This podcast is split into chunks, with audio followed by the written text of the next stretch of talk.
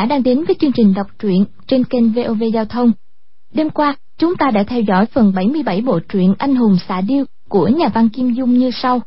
Quách tỉnh cùng ba vị trưởng lão cái bang cho quân đào một cái hầm sâu, miệng hầm trải nệm lông chim để ngụy trang, bên trên đặt một cái ghế. 20 quân sĩ chuẩn bị các bao cát, phục kích ở ngoài trướng. Đến đêm thứ tư thì Âu Dương Phong đến, yên ngồi vào ghế bị rớt xuống hầm. Quân sĩ liền ném bao cát xuống, đè lên người y. Vậy mà từ trong nền cát, Âu Dương Phong vẫn vận dụng công phu thượng thừa, di chuyển đi tới. Quách tỉnh cho quân cưỡi ngựa, dây xéo lên cát. Được một lúc, y đuối sức, hết cử động, chàng cho người đào cát mang y lên, rồi tha cho đi. Mấy hôm sau, trời trở lạnh, sau khi chuyển đến chỗ đóng quân mới, họ hạ trại rồi đào một cái hầm sâu, đồng thời chuẩn bị 10 cái chảo lớn để nấu tuyết thành nước sôi. Vì trời lạnh quá, nên đun mãi, tuyết chỉ mới tan thành nước, chứ không nóng lên được. Âu Dương Phong tay cầm trượng đột ngột xuất hiện, ngồi vào cái ghế như cũ, y lại rớt xuống hầm, cho có lời nhắc nhở, đổ nước xuống. Lập tức, 10 chảo nước được đổ ào xuống và đóng băng ngay. Âu Dương Phong bị nhốt trong khối băng hơn một giờ đồng hồ, Quách tỉnh mới cho đập vỡ khối băng rồi lại thả cho y ra đi. Mấy ngày sau thì quân Mông Cổ tiến đến đô thành mới tán ma nhĩ hãn của nước hoa thích tử nô, vây đánh một tuần vẫn không thắng được. Cháu của đại hãn là Mạc Đồ Căng, con trai của sát hợp đài, bị trúng mũi tên vào đầu mà chết. Y càng tức giận. Từ ngày lập nghiệp, đây là thành quách đầu tiên thành các tư hãn không hạ được. Quách tỉnh không nghĩ ra cách gì, gọi lỗ hữu cước đến, buộc y phải tìm cho ra Hoàng Dung, hạn chót là trưa mai, nếu không sẽ bị xử chém. Chiều ấy, ba vị trưởng lão đưa Quách tỉnh đến chân núi Trọc, để lên đỉnh gặp Hoàng Dung.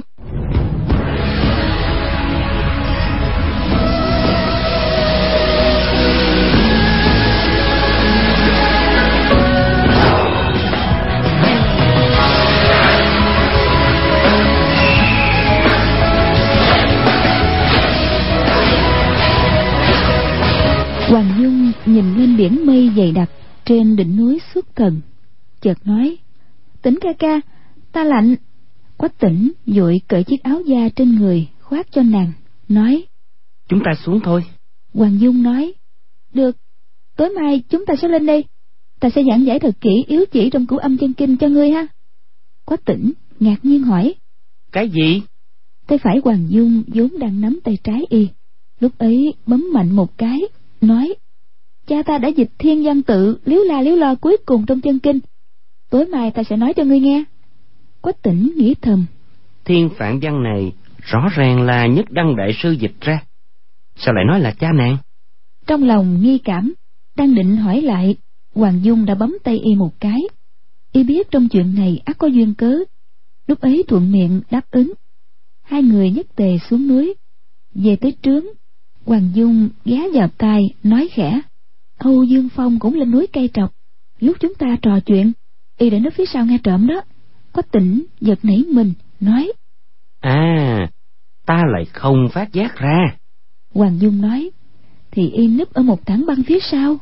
Lão độc vật vô cùng gian hoạt Nhưng lần này quên là núi băng trong suốt Không thể núp được. Ta cũng nhờ ánh trăng chiếu xuống Mới thấy y thấp thoáng sau tảng băng đó. Té ra cô nói tới cửu âm chân kinh gì đó là nói cho y nghe phải không ờ ta muốn lừa y lên đỉnh núi. Chúng ta gỡ hết than dê cho y ở trên đỉnh núi mà tu tiên luyện khí, làm tiên sống trọn đời luôn. Quách tỉnh cả mừng, vỗ tay khen hay.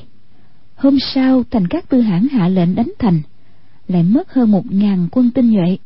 Quân giữ thành cười cợt chửi mắng, làm thành các tư hãn tức giận, gầm lên như sấm.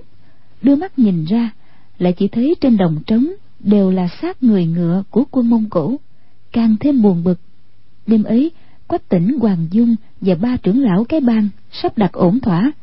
Chỉ chờ âu dương phong lên núi là quỷ bậc thang phía dưới. Nào ngờ, âu dương phong vô cùng giả hoạt, cũng đã đề phòng chuyện này. Cứ chờ ở xa xa. Nếu quách hoàng hai người không lên, thì y cũng không hiện thân. Hoàng dung thoáng trầm ngâm, lại nghĩ ra một kế. Sai người chuẩn bị sẵn mấy sợi dây dài, ngâm dầu mỏ cho thấm vào tận trong đất qua thích tử mô, khắp nơi đều có mỏ dầu. Hơn ngàn năm trước, cư dân ở đây đào giếng lấy nước, lại được dầu mỏ, gặp lửa là cháy. Từ đó về sau dùng để nấu cơm, đốt vật. Quân mông cổ cũng cướp được dầu ở chỗ bách tính qua thích tử môn dùng làm nhiên liệu, quách hoàng hai người đeo dây tẩm dầu mỏ lên núi, giấu vào sau đá núi, kế ngồi trong động băng trò chuyện. Qua không bao lâu bóng âu dương phong quả nhiên thấp thoáng hiện ra phía sau tảng băng. Y khinh công đã tới mức lư quả thuần thanh, lên núi đạp băng, hoàn toàn không có tiếng động. Đoán là hai người nhất định khó phát hiện ra. Hoàng dung lập tức nói mấy câu kinh văn. Hai người giả làm như đang nghiền ngẫm. Nghiền ngẫm là giả, nhưng yếu chỉ kinh văn, nói ra câu nào cũng là thật. Âu dương phong nghe được. Chỉ biết ý nghĩa kỳ diệu bao la, bất giác trong lòng y mừng rỡ, nghĩ thầm, nếu mình ép con nha đầu này, thì cho dù y thị bắt buộc phải nói ra, cũng không chịu giải thích rõ ràng. Nghe trộm ở đây, đúng là kỳ diệu, không sao nói xiết. Hoàng dung thông thả giảng giải quách tỉnh giả giờ căn dặn. Âu dương phong thì nghĩ thầm. Đạo lý đơn giản như thế, mà cũng không hiểu, thật ngu ngốc quá chợt nghe dưới núi có tiếng tù già vang lên vô cùng cấp bách. Quách tỉnh đứng phát dậy kêu lên. Đại hãn niệm tướng ta phải xuống thôi. Thật ra tiếng tù già đó là y sắp xếp từ trước. Hoàng dung nói ừ vậy thì tối mai chúng ta lại lên ha. Lên núi xuống núi thật là mất công. Nói ở trong trướng không được à? Không lão già âu dương phong tìm ta khắp nơi mà. Người này vô cùng giảo hoạt không ở đâu mà trốn khỏi tay y hết á nhưng dù y giảo hoạt có gấp 10 lần cũng quyết không ngờ rằng chúng ta lại gặp nhau ở đỉnh núi chót chót này. Âu dương phong ngấm ngầm đắc ý. Đừng nói một tòa núi nhỏ này. Cho dù ngươi chạy tới chân trời ta cũng đuổi được ngươi. Quách tịnh nói vậy thì cô cứ ở đây chờ ta. Nửa giờ nữa ta sẽ quay lại. Hoàng dung gật đầu ưng thuận. Quách tỉnh đi thẳng ra xuống núi. Y để một mình hoàng dung ở lại trên núi trong lòng vẫn hồi hộp không yên. Nhưng nghĩ tới âu dương phong quyết ý nghe trộm chân kinh ắt không đến nỗi hiện thân làm hại nàng. Qua thời gian khoảng ăn xong bữa cơm hoàng dung đứng lên nói một mình tại sao tỉnh ca ca còn chưa lên? Hey, trên núi này không biết có ma không nữa. Nhớ lại dương khang và âu dương khắc quả thật rất đáng sợ. Thôi mình cứ xuống một lúc chờ tỉnh ca ca rồi cùng lên. Âu dương phong chỉ sợ nàng phát giác co lại sau tảng băng không dám động đậy. Nhìn thấy nàng cũng xuống núi. Quách tỉnh và ba trưởng lão đứng dưới chân núi. Vừa thấy hoàng dung xuống, lập tức châm lửa vào sợi dây dài. Nguyên là lúc quách tỉnh xuống núi, đã đem mớ dây dài, tấm dầu, quấn trên từng chiếc từng chiếc đùi dê đông lạnh. Sợi dây dài cháy thẳng lên trên, thịt dê nóng lên. Băng dính ở vách núi tan ra. Từng bậc thang liên tiếp rơi xuống nhìn thấy một con rắn lửa ngoằn ngoèo bò lên trên trong bóng đêm băng tuyết ánh lên sáng rực vô cùng thích mắt. Hoàng dung vỗ tay khen hay nói tính ca ca ngươi nói lần này có tha cho y không? Đây là lần thứ ba chúng ta không thể thất tính bội ước. Thà có cách rồi đã không bội ước lại có thể giết y trả thù cho sư phụ của ngươi. Dung nhi cô quá thật toàn thân là mưu kế. Đó là cách hay gì vậy? Không có gì khó hết á chúng ta để cho lão độc vật lên đỉnh núi hớp gió mười ngày mười đêm cho y vừa đói vừa rét luôn. Thái chân rã rời sau đó làm than dê cứu y xuống. Đó là lần thứ ba tha cho y phải không? À đúng rồi. Ngươi đã tha cho y ba lần vậy thì không cần phải khách sáo với y nữa. Y vừa xuống núi xong đạp chân lên mặt đất thì hai chúng ta đồng thời động thủ. Lại thêm ba vị trưởng lão giúp đỡ nữa. Năm người chúng ta đánh một kẻ bệnh tật dở sống dở chết người nói có giết y được không chứ? Nói như vậy dĩ nhiên là được. Chỉ là giết y như thế không khỏi có chỗ thắng cũng bất võ. Ờ đối với lại người xấu xa độc ác như vậy còn nói chuyện võ hay là bất võ nữa sao? Lúc hại năm vị sư phụ của ngươi y có chịu thủ hạ lưu tình không? Nghĩ tới mối quyết hải thâm cừu của ân sư quách tịnh bất giác lòng đau như xé lại nghĩ âu dương phong bản lĩnh cao cường nếu lần này tha cho y sau này chưa chắc đã có cơ hội trả thù lúc đó nghiến răng nói được cứ thế mà làm hai người trở về trướng lần này thì quá thật nghiêng tập võ công trong cửu âm chân kinh. Trong lúc bàn luận, đều biết người kia trong một năm nay võ công cũng tăng tiến rất mau, đều cảm thấy được an ủi. Nói tới đoạn cuối, Quách Tịnh nói, Thằng gian tặc Hoàng Nhan Hùng Liệt đang ở trong thành này, chúng ta phải mở to mắt nhìn, thế nào cũng phải bắt được y. Cô nghĩ kế gì không thành đi? Hoàng Dung trầm ngâm. Mấy hôm nay ta vẫn suy nghĩ mà. Tính qua hơn 10 kế, nhưng không có kế nào thật sự dùng được hết. Quách tịnh nói. Trong huynh đệ cái bang cũng có 10 người công phu kinh công cao cường. Thêm ta và cô. Chúng ta thử trèo lên tường thành có được không? Hoàng Dung lắc đầu nói. Tường thành này cứ một trượng là có 10 cung thủ bảo vệ. Đừng nói là không dễ trèo lên. Cho dù mười mấy người lên, thì hơn 10 vạn quân trong thành cũng chống lại. Không có cách nào phá được cửa thành hết. Hai người bàn luận suốt đêm, không hề nghỉ ngơi.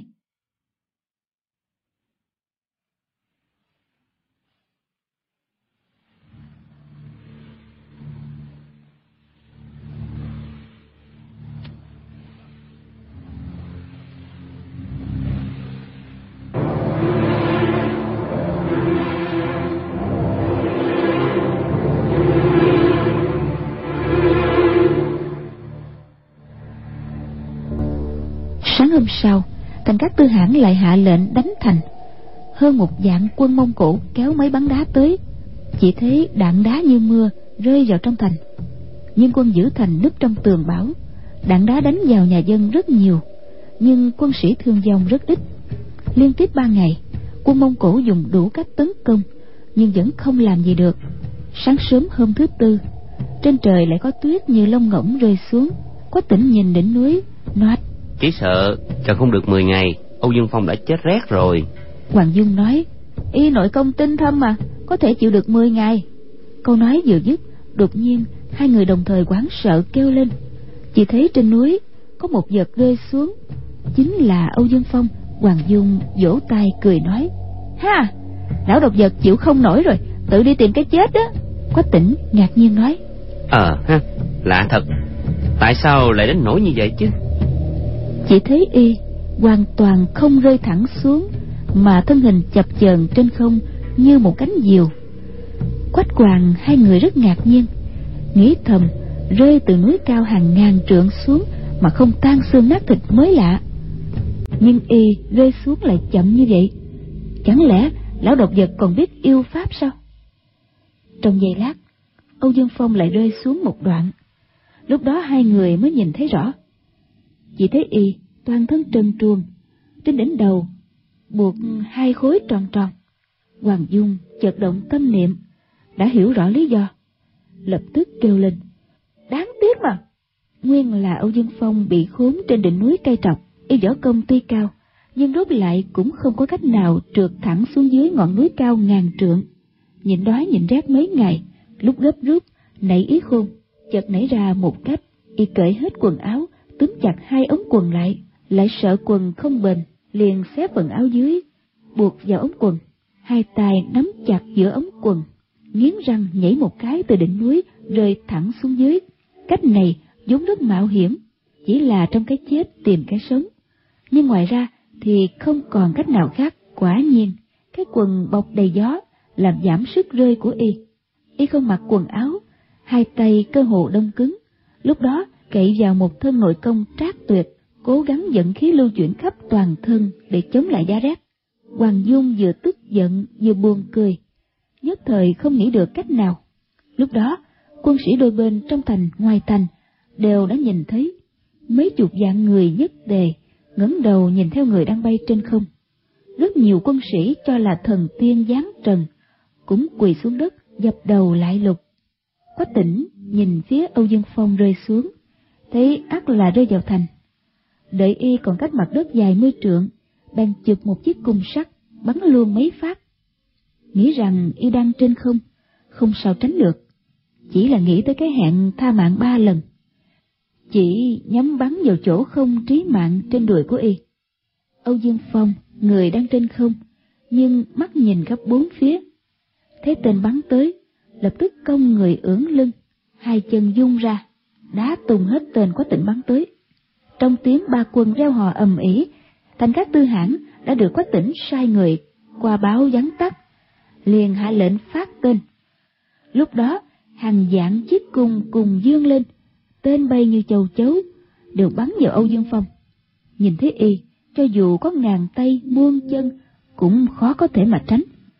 Y toàn thân trần truồng, trên không lại không có cách nào né tránh. Xem thế ác bị tên cắm khắp người như lông nhiếm.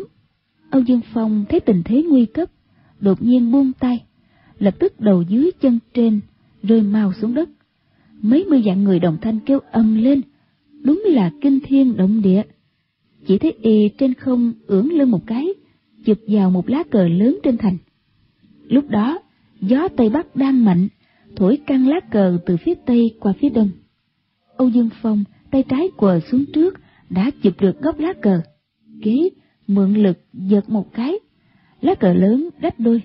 Âu dương phong lộn người một vòng, hai chân móc vào một cột cờ trượt thẳng xuống dưới, mất hút phía sau tường thành. Quân sĩ hai bên thấy việc lạ đó, ai cũng hoảng sợ. Nhất thời, nhao nhao bàn tán, quên cả đánh nhau. Quách tỉnh, nghĩ thầm.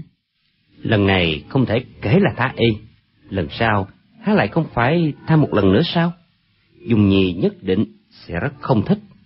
Nào ngờ vừa quay đầu lại lại thấy dung nhi có vẻ tươi cười vội hỏi. Dung nhi có việc gì mà vui vậy? Hoàng dung vỗ tay một cái cười nói ta tặng ngươi một món lễ vật trọng hậu người có thích không? Quách tịnh nói lễ vật gì? Thành tán ma nhĩ hãn quách tịnh ngạc nhiên không hiểu. Hoàng dung nói thì lão độc vật dạy ta diệu pháp phá thành ngươi đi điều binh khiển tướng đêm nay có thể thành công. Lúc đó bèn kề vào tay y nói nhỏ mấy câu. Chỉ thấy quách tỉnh mừng rỡ, vỗ tay lia lịa.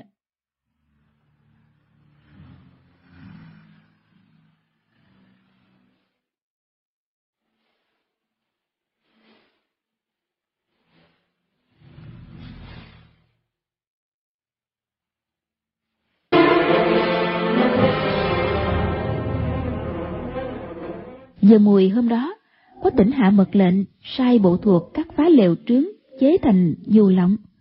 Dưới buộc dây da bền, hạng trong nửa giờ phải may sau một dạng cái, tướng sĩ đều rất nghi ngờ. Nghĩ thầm cắt hết giải lều, trời lạnh thế này, khó lòng chịu qua một đêm băng tuyết ngoài trời.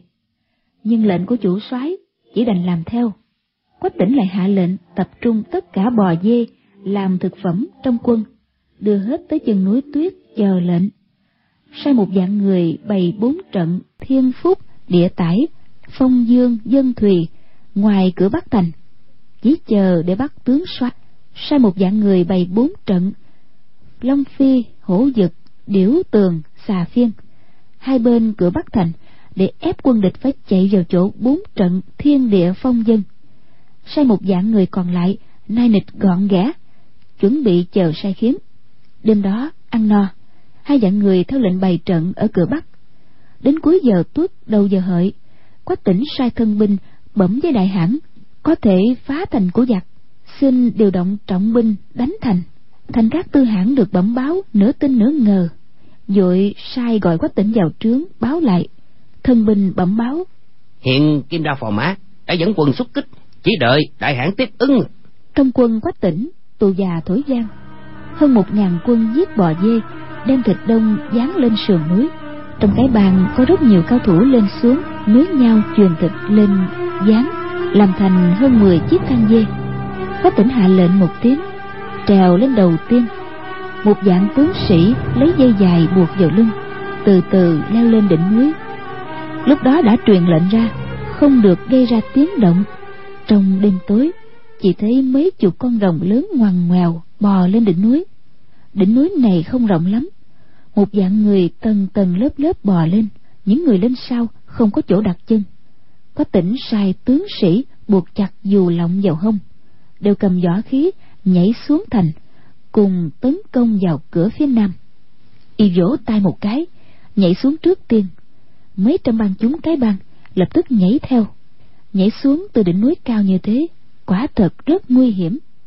Nhưng tướng sĩ mông cổ vốn dũng cảm lúc ban ngày, lại từng thấy âu dương phong từ đỉnh núi nhảy xuống.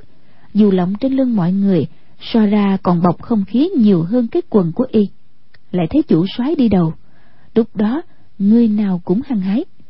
Nhất thời trên không trung như có muôn đóa hoa cùng nở rộ. Từng chiếc từng chiếc dù lọng mở tung, đưa tướng sĩ xuống đất an toàn. Hoàng dung ngồi ở tảng băng trên đỉnh núi, nhìn thấy đại công cáo thành.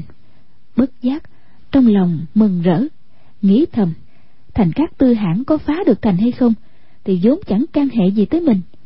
Nhưng nếu tỉnh ca ca có thể nghe lời mình thì có thể thừa cơ kết thúc một chuyện lớn rồi. Quách tỉnh chân vừa chạm đất, lập tức kéo bỏ cái dù da trên lưng, vũ động đại đao xông qua quân sĩ giữ thành. Lúc đó, trong thành đã có một số ít quân sĩ phát hiện được nhưng đột nhiên lại thấy hàng ngàn, hàng vạn quân địch trên trời rơi xuống. Sau lúc hoảng sợ, làm sao còn có ý chí mà đánh nhau? Những người rơi xuống đất trước tiên lại là ban chúng cái băng ai cũng võ nghệ cao cường, tiếp chiến giây lát, đã sớm đánh tới cổng thành. Kế đó, quân mông cổ nối nhau rơi xuống. Tuy có mấy trăm người vì dù rách bị ngã chết, nhưng có đến hơn chín phần rơi xuống đất yên ổn quá nữa bị gió thổi giạt rơi vào khắp nơi trong thành. Bị quân qua thích tử mô bao vây, hoặc bắt, hoặc giết. Nhưng cũng có một hai ngàn người rơi xuống cạnh cổng thành. Quách tỉnh ra lệnh một nửa chống cự quân địch, một nửa chém then sắt mở cổng thành. Thành các tư hãn thấy bộ thuộc của quách tỉnh bay xuống thành, vừa mừng, vừa sợ. Lập tức, điểm hết ba quân tấn công tới trước thành. Chỉ thấy cửa thành phía nam mở toang mấy trăm quân mông cổ cầm mâu giữ chắc. Lúc đó mấy ngàn người túa vào, trong ứng ngoài hợp dũng mãnh chém giết. Hơn mười vạn quân giữ thành hoảng sợ luống cuống, không biết quân địch từ đâu tới. Quân mông cổ một mặt chém giết, một mặt rảy dầu mỏ phóng hỏa khắp nơi. Trong thành lửa cháy ngút trời, quân qua thích tử mô đại loạn. Chưa đến sáng, quân giữ thành đã tan vỡ hoàn toàn. Quốc dương qua thích tử mô ma ha mạc được tin cổng thành phía bắc không có quân địch, lập tức mở cổng mà bỏ chạy. Nào ngờ, một dạng quân của quách tỉnh đã sớm chờ sẵn hai bên. Cung tên gươm giáo đánh tới rào rào, đánh giết một trận. Ma ha mạc không dám hàm đánh. Sai hoàng nhan hồng liệt đi đoạn hậu. Mình được đám thân binh hộ tống chạy trước. Quách tỉnh dốc lòng bắt bằng được hoàng nhan hồng liệt. Trong đám loạn quân, thấy chóp mũ vàng của y chớp lên bèn xuất lãnh quân sĩ đuổi theo. Quân qua thích tử mô, tuy bại, nhưng rốt lại vẫn rất đông người. Lúc đó, chó cùng cắn dậu, ai cũng liều mạng chém giết. Quách tịnh ít quân, cản trở không được. Khoái mã phía trước không ngừng báo tin. Nói quân địch đã sắp phá dây. Quách tịnh nhớ lại binh pháp có câu, mồi nhữ chớ ăn, quân về chớ ép, quân dây ác khuyết, giặc cùng chớ đuổi. Lập tức hạ lệnh biến trận, cờ lệnh phất lên, bốn trận thiên địa long dân tránh ra nhường đường. Mấy dạng quân quá thích tử mô nhanh chóng xông ra. Lại thấy cờ lệnh phất lên, pháo hiệu nổ giang bốn trận lại khép lại bao giây. Lúc đó quân địch chỉ còn hơn dạng người đoạn hậu, tuy đều tinh nhuệ, nhưng sau khi bại trận, không còn ý chí chiến đấu đều bị quách tịnh bắt sống. Quách tịnh kiểm điểm tù binh, lại không thấy hoàng nhan hồng liệt trong đó. Trận này tuy thu được toàn thắng, nhưng cũng ấm ức không vui. Đến sáng, trong thành đã sạch bóng quân địch. Thành các tư hãn tập hợp chư tướng trong cung điện của ma ha mạc quách tỉnh đang chỉnh đốn quân sĩ, tra điểm an ủi bộ thuộc thương vong. Nghe tiếng tù già của đại hãn vội chạy tới. Vào trước bãi đất rộng trong cung thấy ở cửa có một toán quân sĩ. Trong đó có hoàng dung và bọn lỗ hữu cướp ba trưởng lão. Hoàng dung vỗ tay một cái. Hai tên quân nhấc một cái bao lớn bước tới. Nàng cười nói nè ngươi đoán xem trong này là cái gì? Quách tỉnh cười nói trong thành này có hàng ngàn dạng vật kỳ quái làm sao mà đoán được? Hoàng dung nói đây là ta tặng ngươi nhất định ngươi sẽ rất vui đó. Lúc đó quách tỉnh chợt nghĩ hay là nàng tìm được một cô gái xinh đẹp trong thành tới để đùa mình một trận? Lúc đó lắc đầu nói ta không cần. Hoàng dung cười nói ngươi không cần thật phải không? Nhìn thấy đừng có đổi lời đó. Nàng kéo cái bao gai một cái. Trong bao quả nhiên rơi ra một người.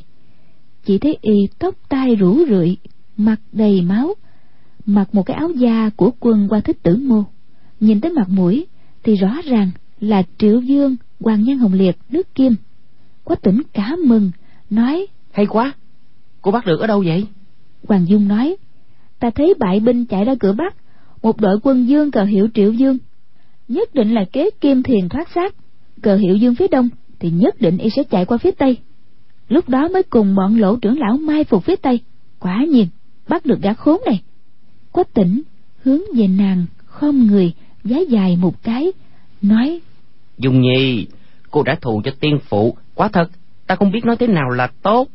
Hoàng dung chẩu môi cười nói ừ đây là tình cờ mà thôi. Ngươi lập được công này đại hãn nhất định sẽ có trọng thưởng. Như vậy mới hay chứ. Ta cũng không nghĩ gì. Hoàng dung bước ra một bên hạ giọng nói ngươi qua đây. Quách tịnh bước qua theo. Hoàng dung nói quả thật ngươi không muốn chuyện gì trên đời sao quách tịnh sửng sốt nói ta chỉ muốn một việc là mong vĩnh viễn không phải chia liệt cô. Hoàng dung cười khẽ nói hôm nay ngươi làm được công lớn này cho dù là xúc phạm đại hãn tới mức nào đi nữa ta nghĩ y cũng quyết không nổi giận đâu. Quách tỉnh ờ một tiếng vẫn còn chưa hiểu rõ. Hoàng dung nói bây giờ nếu ngươi xin y phong cho chức quan gì y cũng đáp ứng hết á. Nhưng nếu xin y không phong ngươi chức quan gì y cũng khó mà cự tuyệt. Chuyện quan trọng nhất là phải được y đích thân nói rõ ra rằng bất kể ngươi xin chuyện gì y cũng sẽ ưng thuận. Quách tịnh nói đúng lắm. Hoàng dung nghe y nói hai chữ đúng lắm rồi không nói nữa chỉ lắc đầu tức giận nói ngươi làm kim đao phò mã tốt lắm phải không? Mấy câu ấy mới làm quách tỉnh sực nghĩ ra kêu lên ừ ta hiểu rồi. Cô bảo ta vào nói với đại hãn xin từ hôn bảo y ân thuận trước rồi ta sẽ nói ra sẽ rất khó cự tuyệt. Hoàng dung dịu dàng nói chuyện này là toàn do ngươi thôi à? Biết đâu ngươi muốn làm phò mã gia? Quách tịnh nói dung nhi em qua tranh đối với ta một mảnh chân tâm nhưng ta đối với cô ta thủy chung vẫn như anh em. Lúc đầu á ta bị câu thúc vào chuyện tính nghĩa không tiện phản bội hôn ước. Nhưng nếu đại hãn chịu rút lại mệnh lệnh thì đúng là đôi bè đều tốt hoàng dung trong lòng rất mừng liếc mắt nhìn y cười. Quách tỉnh còn muốn nói nữa. Chợt nghe hồi tù già thứ hai trong cung vang lên.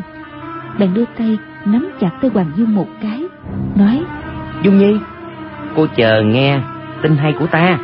Lúc ấy bèn giải hoàng nhan hồng liệt vào cung triều kiến đại hãn. Thành các tư hãn thấy quách tỉnh vào trong lòng cả mừng đích thân bước xuống ngài đón nắm tay y dắt lên điện.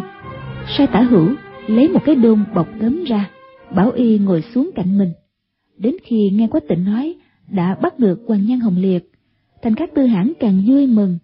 Thấy hoàng nhan hồng liệt phủ phục ở dưới đất bạn nhấc chân phải đạp lên đầu y cười nói. Lúc trước người tới mông cổ diệu võ dương quay có nghĩ rằng cũng có ngày hôm nay hay không? Hoàng nhan hồng liệt biết không thể thoát chết ngẩng đầu nói lúc ấy bình lực nước kim ta rất mạnh. Chỉ hận là ta không tiêu diệt mông cổ nhỏ bé của người trước. Để thành cái quả ngày hôm nay. Thành các tư hãn cười lớn. Sai thân binh giải y ra chém đầu trước điện. Có tỉnh nghĩ tới mối thù lớn của cha rốt lại đã trả được. Trong lòng vừa mừng rỡ vừa đau xót. Thành cát tư hãn nói ta từng nói ai pha thành bắt được hoàng nhan hồng liệt thì đàn bà con gái và vàng ba của cái trong thành này đều thương cả cho y. Người cứ sai quân ra nhân mà thôi. Có tỉnh lắc đầu nói. Mẹ con con được đại hãn ra ơn che chở đã đủ no ấm nô lệ vàng lụa lấy nhiều cũng không làm gì. Thành cát tư hãn nói. Được đó đúng là ban sắc anh hùng. Vậy người muốn cái gì chỉ cần nói ra. Điều gì ta cũng ưng thuận. Quách tỉnh rời ghế khom lưng một cái nói. Muốn xin đại hãn một việc xin đại hãn đừng tức giận. Thành cát tư hãn cười nói người nói đi. Quách tỉnh đang định nói việc từ hôn. Chợt nghe xa xa vang tới hàng ngàn hàng vạn tiếng khóc tiếng kêu long trời lở đất kinh tâm động phách. Các tướng trên điện đều nhảy bật dậy tuốt trường đao ra chỉ cho rằng quân dân qua thích tử mô đầu hàng trong thành nổi dậy đều định xông ra trấn áp. Thành các tư hãn cười nói không có gì không có gì cái thành cho này không sợ quay trời, khiến ta phải hào bình tổn tướng lại hại chết cháu nội ta, phải giết sạch một phen mọi người cứ ra mà xem. Lúc ấy rời ngay bước xuống, chư tướng cũng theo sau.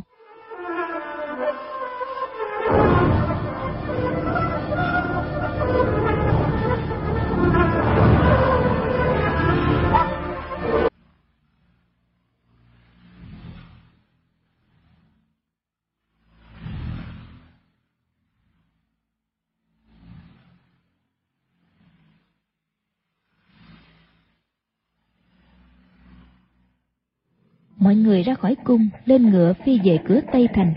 Chỉ nghe tiếng khóc, càng lúc càng thê thảm. Vừa ra khỏi cửa thành, chỉ thấy mấy mươi vạn bách tính bỏ chạy, kêu khóc, xô đẩy nhau ngã dưới dụi. Quân tướng mông cổ cưỡi ngựa phóng qua, xéo lại. Tay cầm trường đao, chém bừa vào họ. Nguyên là người mông cổ ra lệnh cho tất cả dân cư ra khỏi thành. Không cho ai ở lại. Cư dân ở đó lúc đầu còn cho rằng người mông cổ muốn kiểm tra hộ khẩu để đề phòng gian tế. Nào ngờ quân Mông Cổ lục soát, lấy hết toàn bộ binh khí của họ, chọn ra thợ giỏi các nghề. Sau đó, lập tức kéo những thiếu phụ thiếu nữ xinh đẹp trong đám đông ra, lấy giày trói lại. Cư dân thành tán ma nhĩ hẳn, lúc bấy giờ đã biết đại họa lâm đầu. Có người muốn chống cự, nhưng lập tức bị giết chết tại đương trường. Hơn một dạng quân Mông Cổ đồng thanh quát tháo, xông vào đám người, dung trường đao lên, bất kể trai gái trẻ già, chém bừa xuống. Một trường tàn sát này, quả thật thảm tuyệt nhân hoàng. Từ ông già đầu bạc cho tới trẻ con còn bế, không ai thoát chết. Lúc thành các tư hãn dẫn các tướng ra xem, thì đã có hơn 10 vạn người bị giết. Khắp nơi máu thịt dương dãi gió ngựa sắt mông cổ đạp lên tử thi khắp mặt đất, qua lại tàn sát thành các tư hãn ha ha cười lớn nói việc hay lắm việc hay lắm. Cho họ biết ta lợi hại quách tỉnh nhìn dây lát không nhịn được nữa phóng ngựa tới trước ngựa thành các tư hãn kêu lên. Đại hãn người ta cho họ đi. Thành các tư hãn dung tay một cái quát lớn. Giết sạch tất cả không để lại người nào. Quách tỉnh không dám nói nữa. Chợt thấy một đứa nhỏ bảy tám tuổi từ trong đám đông chạy ra ôm một người đàn bà bị ngựa chiến xô ngã. Một binh sĩ mông cổ xông mau tới dung trường đao chém lên. Chém hai mẹ con đứt làm bốn đoạn. Hai tay đứa nhỏ ấy vẫn còn ôm chặt mẹ. Có tỉnh máu nóng trong người sôi lên kêu lớn. Đại hãn người đã nói đàn bà con gái và vàng bạc của cải trong thành này đều là của con. Tại sao lại hạ lệnh tàn sát? Thành các tư hãn sửng sốt cười nói người nói không cần mà. Người nói bất kể là con xin điều gì người cũng ân thuận có phải vậy không? Thành các tư hãn gật đầu cười khẽ có tịnh lớn tiếng nói. Đại hãn nói ra như núi con xin người tha cho tính mạng của mấy mươi vạn người này đi. Thành các tư hãn vô cùng kinh ngạc không ngờ rằng y lại xin chuyện đó. Nhưng đã ưng thuận há lại có thể hối hận. Trong lòng vô cùng tức giận hai mắt như muốn lóe lửa. Trừng mắt nhìn quách tỉnh đặt tay lên chui đao quát lên. Tiêu tự khôn kiệt. Quả thật người xin ta chuyện ấy à? Chư dương chúng tướng thấy đại hãn tức giận đều sợ tim đập thình thịch. Tả hữu của thành các tư hãn xếp thành một hàng. Ai cũng là mãnh tướng thân trải trăm trận kiêu dũng can đảm coi chết như về.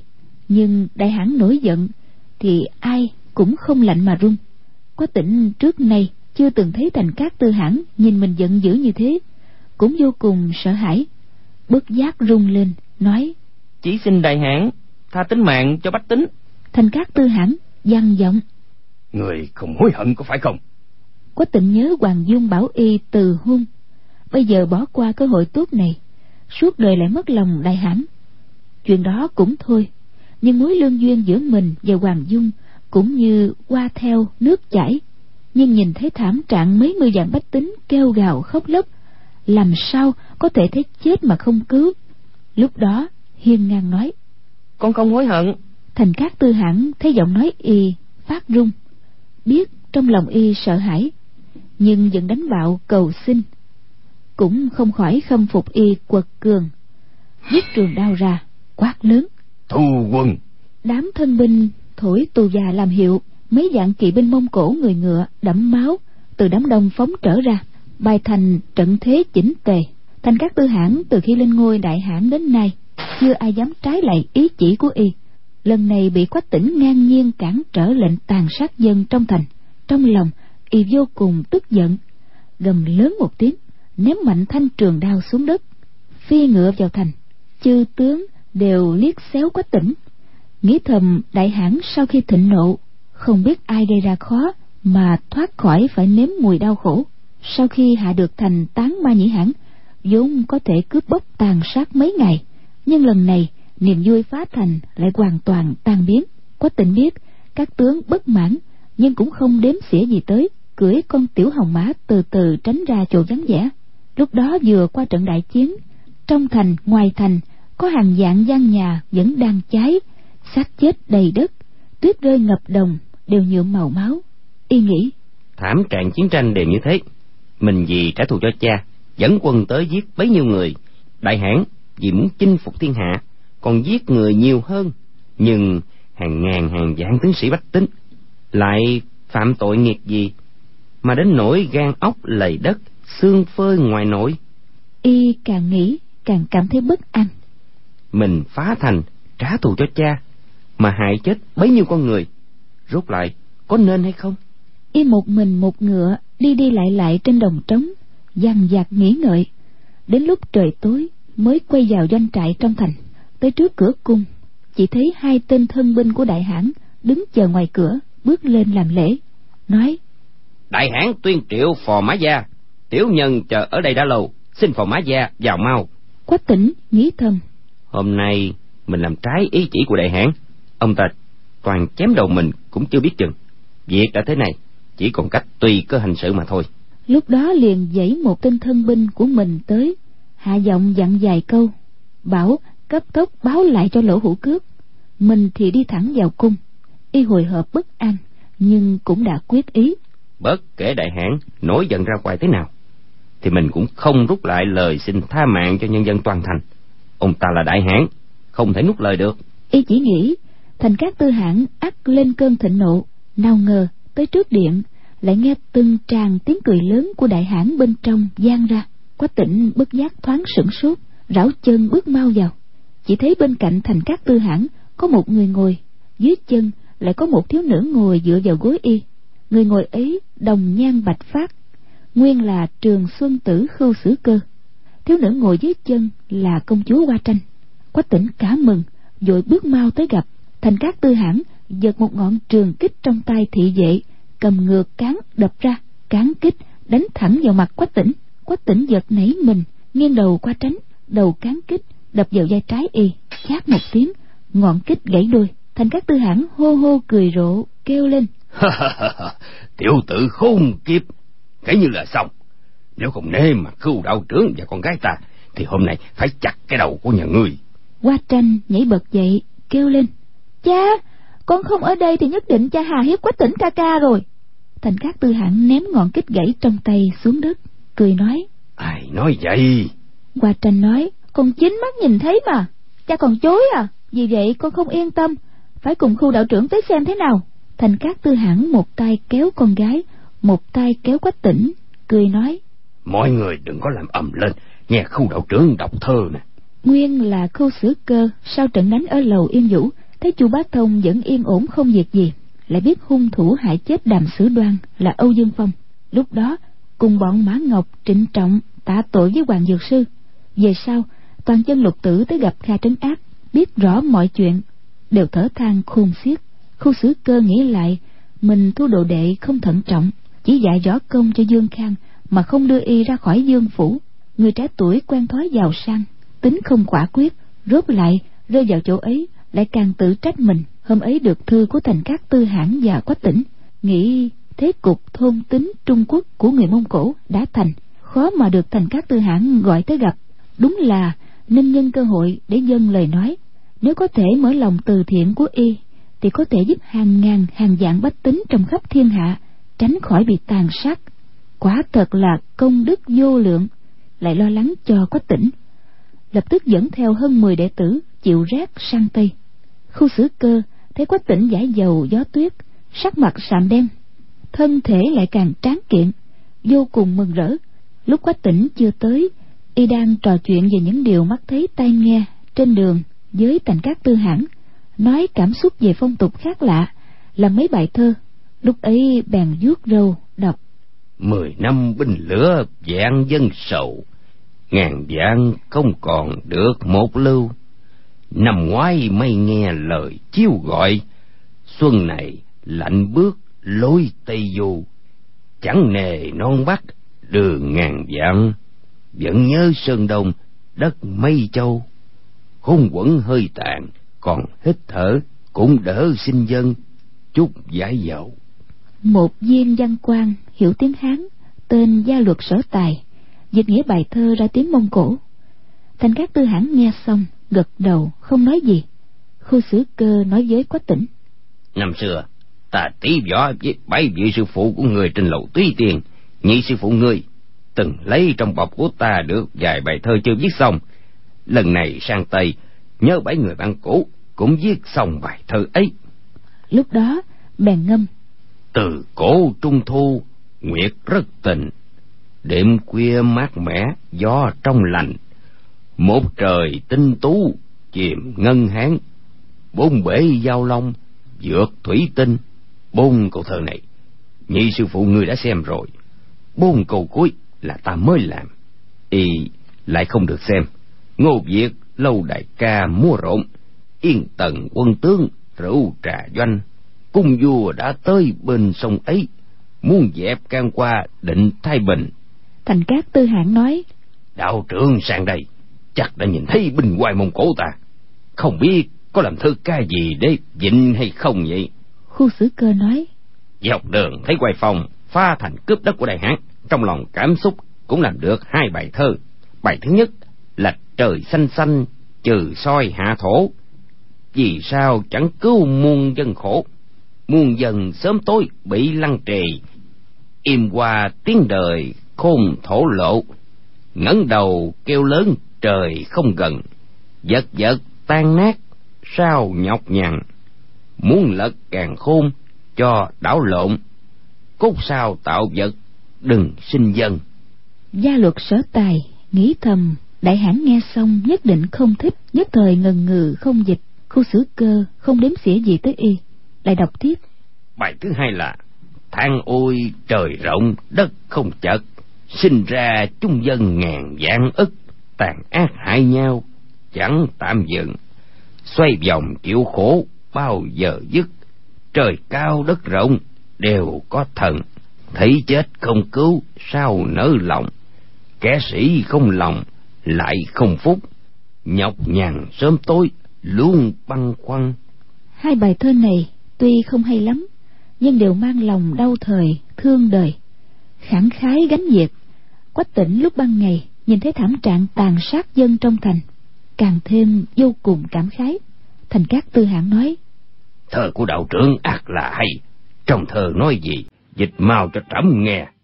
Gia luật sở tài thì nghĩ thầm mình từng tâu khuyên đại hán ít giết bách tính vô tội. Mà ông nào có đến xỉa tới mày được vị đạo trưởng này rất có lòng từ bi làm thơ hay thế này mong sao có thể thuyết phục đại hán lúc ấy cứ theo đó mà dịch ra. Thành các tư hãng nghe xong không thích nói với khu xử cơ. Nghe nói ở trung hoa có thuật trường sinh bất lão mong được đạo trưởng chỉ giáo cho. Khu xử cơ nói chuyện uh, trường sinh bất lão thì trên đời không có nhưng chuyện luyện khí của đạo già thì quả có thể chữa bệnh sống lâu thành các tư hãng hỏi xin hỏi phép luyện khí thì bắt đầu từ đâu? khu xử cơ đáp đạo trời không riêng ai thường giúp người lành. Thành các tư hãng lại hỏi thế nào là lành? Khu xử cơ lại nói bậc thánh nhân không có lòng riêng lấy lòng bách tính làm lòng mình. Thành các tư hãng im lặng khu xử cơ lại nói ở trung hoa có bộ thánh thư gọi là đạo đức kinh. Đạo gia chúng tôi coi đó là quý báu. Những câu đạo trời không riêng ai, bậc thanh nhân không có lòng riêng, đều là lời trong kinh. Trong kinh còn có câu, binh qua là vật bất tường, không phải của người quân tử, bậc đặc dĩ mới dùng, chứ phải lấy sự đạm bạc làm đầu. Ai thấy nó là hay, là kẻ ưa giết người, phàm kẻ ưa giết người thì không thể đắc chi trong thiên hạ được. Khu xử cơ dọc đường sang Tây, nhìn thấy thảm trạng chiến tranh, trong lòng đau xót cảm xúc. Nhân dịp thành các tư hãng hỏi về thuật trường sinh, bèn đề cập tới chuyện ấy, cũng vì tính mạng của dân. Thành các tư hãng vì tuổi tác ngày càng cao, sức khỏe giảm sút, chỉ muốn học thuật trường sinh bất lão. Thấy khu xử cơ tới rất mừng, cho rằng dù không thể tu luyện thành bất tử, cũng có thể học được cách kéo dài tuổi thọ. Nào ngờ, y nói đi nói lại cũng đều là khuyên mình ít dùng binh, ít giết người. Trò chuyện rất không hợp. Nói tới đoạn sau, nhìn qua quách tỉnh, nói. Người đưa khu đạo trưởng về nghỉ ngơi đi.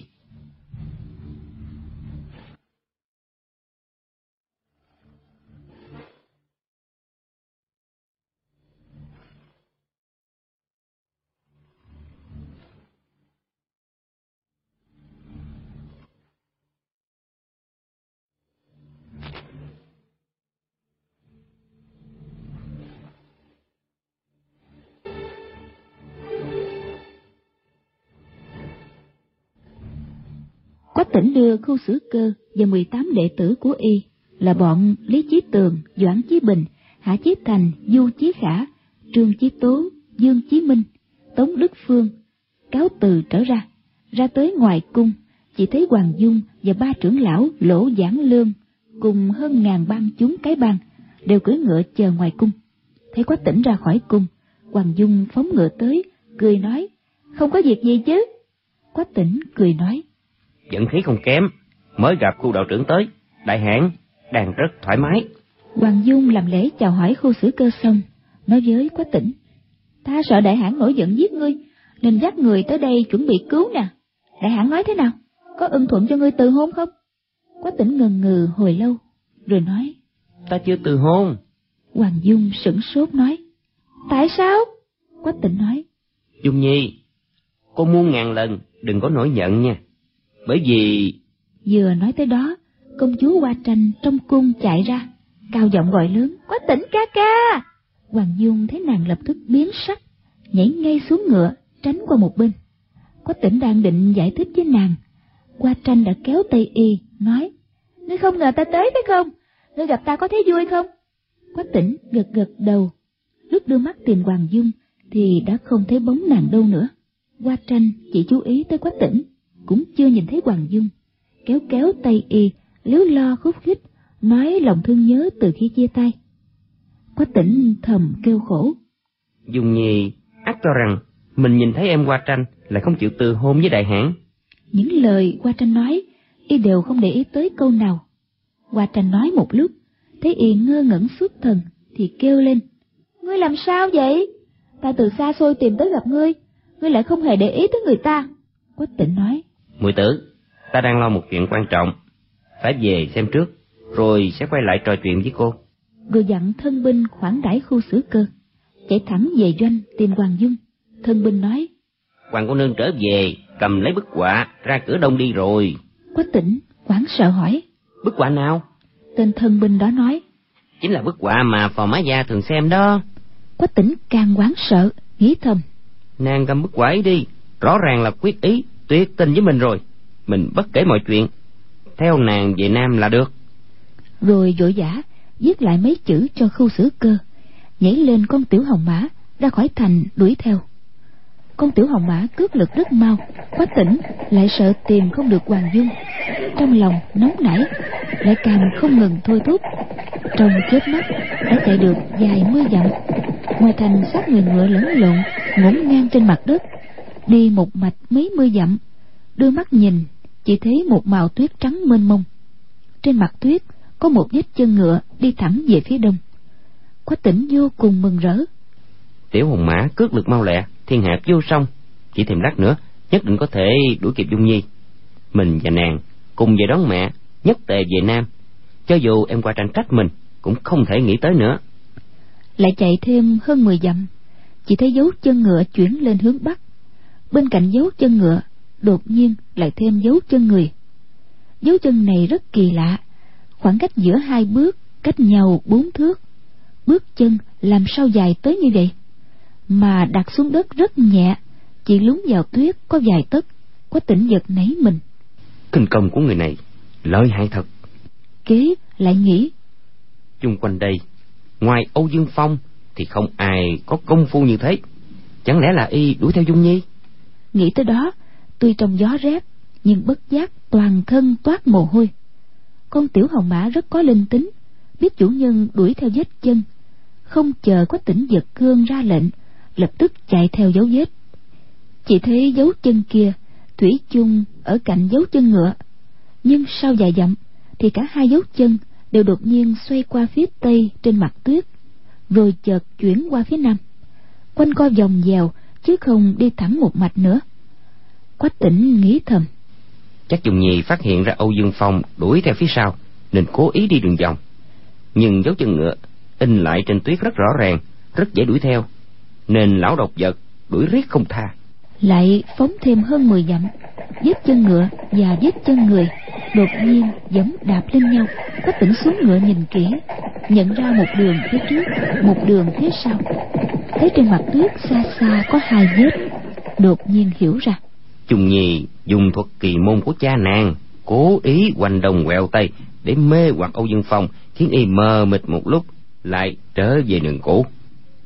Y nhảy lên ngựa, trong lòng vừa mừng vừa lo. Mừng là vì Âu Dương Phong có quá nữa không đuổi kịp Hoàng Dung. Lo là vì dấu chân ngựa rối loạn, mình cũng mất dấu vết để đuổi theo. Ngẩn người một lúc trên mặt tuyết, chàng nghĩ thầm. Dung Nhi chạy tới chạy lui, rốt lại cũng định đi về phía đông mình cứ đuổi theo phía đông là được bèn nhảy lên ngựa nhận rõ phương hướng đi thẳng về phía đông đi được hồi lâu quả nhiên lại thấy vết chân xuất hiện kế lại thấy chỗ chân trời giữa mặt tuyết và trời xanh giáp nhau. Xa xa có bóng người có tỉnh dục ngựa đuổi tới. Xa xa thấy người đó chính là âu dương phong. Lúc đó âu dương phong cũng đã nhận ra quách tỉnh y kêu lên. Lại đây mau hoàng cô nương rơi xuống đập cát rồi. Có tỉnh giật nảy mình kẹp chặt hai chân. Con tiểu hồng mã lướt tới như tên. Khi còn cách âu dương phong hơn mười trượng chỉ cảm thấy gió ngựa lún xuống không phải đạp lên đất cứng nữa. Tựa hồ phía dưới tuyết trắng là một cái đầm lầy. Con tiểu hồng mã cũng biết là không hay. Vội rút chân phi chết qua một bên chạy vòng tới gần. Chỉ thấy âu dương phong bám vào một gốc cây nhỏ xoay vòng rất mau không hề ngừng lại. Có tỉnh ngạc nhiên. Y dở trò gì thế này? Vừa kéo cương ngựa lại đang định nhảy xuống ngựa hỏi nào ngờ con tiểu hồng mã không dừng chân phóng thẳng qua rồi mới quay đầu trở lại quách tỉnh lập tức hiểu ra. Té ra dưới đất là đầm cát dừng lại là rơi xuống ngay. Lại xoay chuyển ý nghĩ bất giác giật nảy mình. Chẳng lẽ dung nhi đã rơi xuống đó? Bèn nhìn âu dương phong kêu lên. Hoàng cô nương đâu? Âu dương phong chân không ngừng bước y nói. Ta đuổi theo dấu chân ngựa của cô ta tới chỗ này thì mất dấu vết. Người xem nè. Nói xong đưa tay chỉ vào gốc cây nhỏ một cái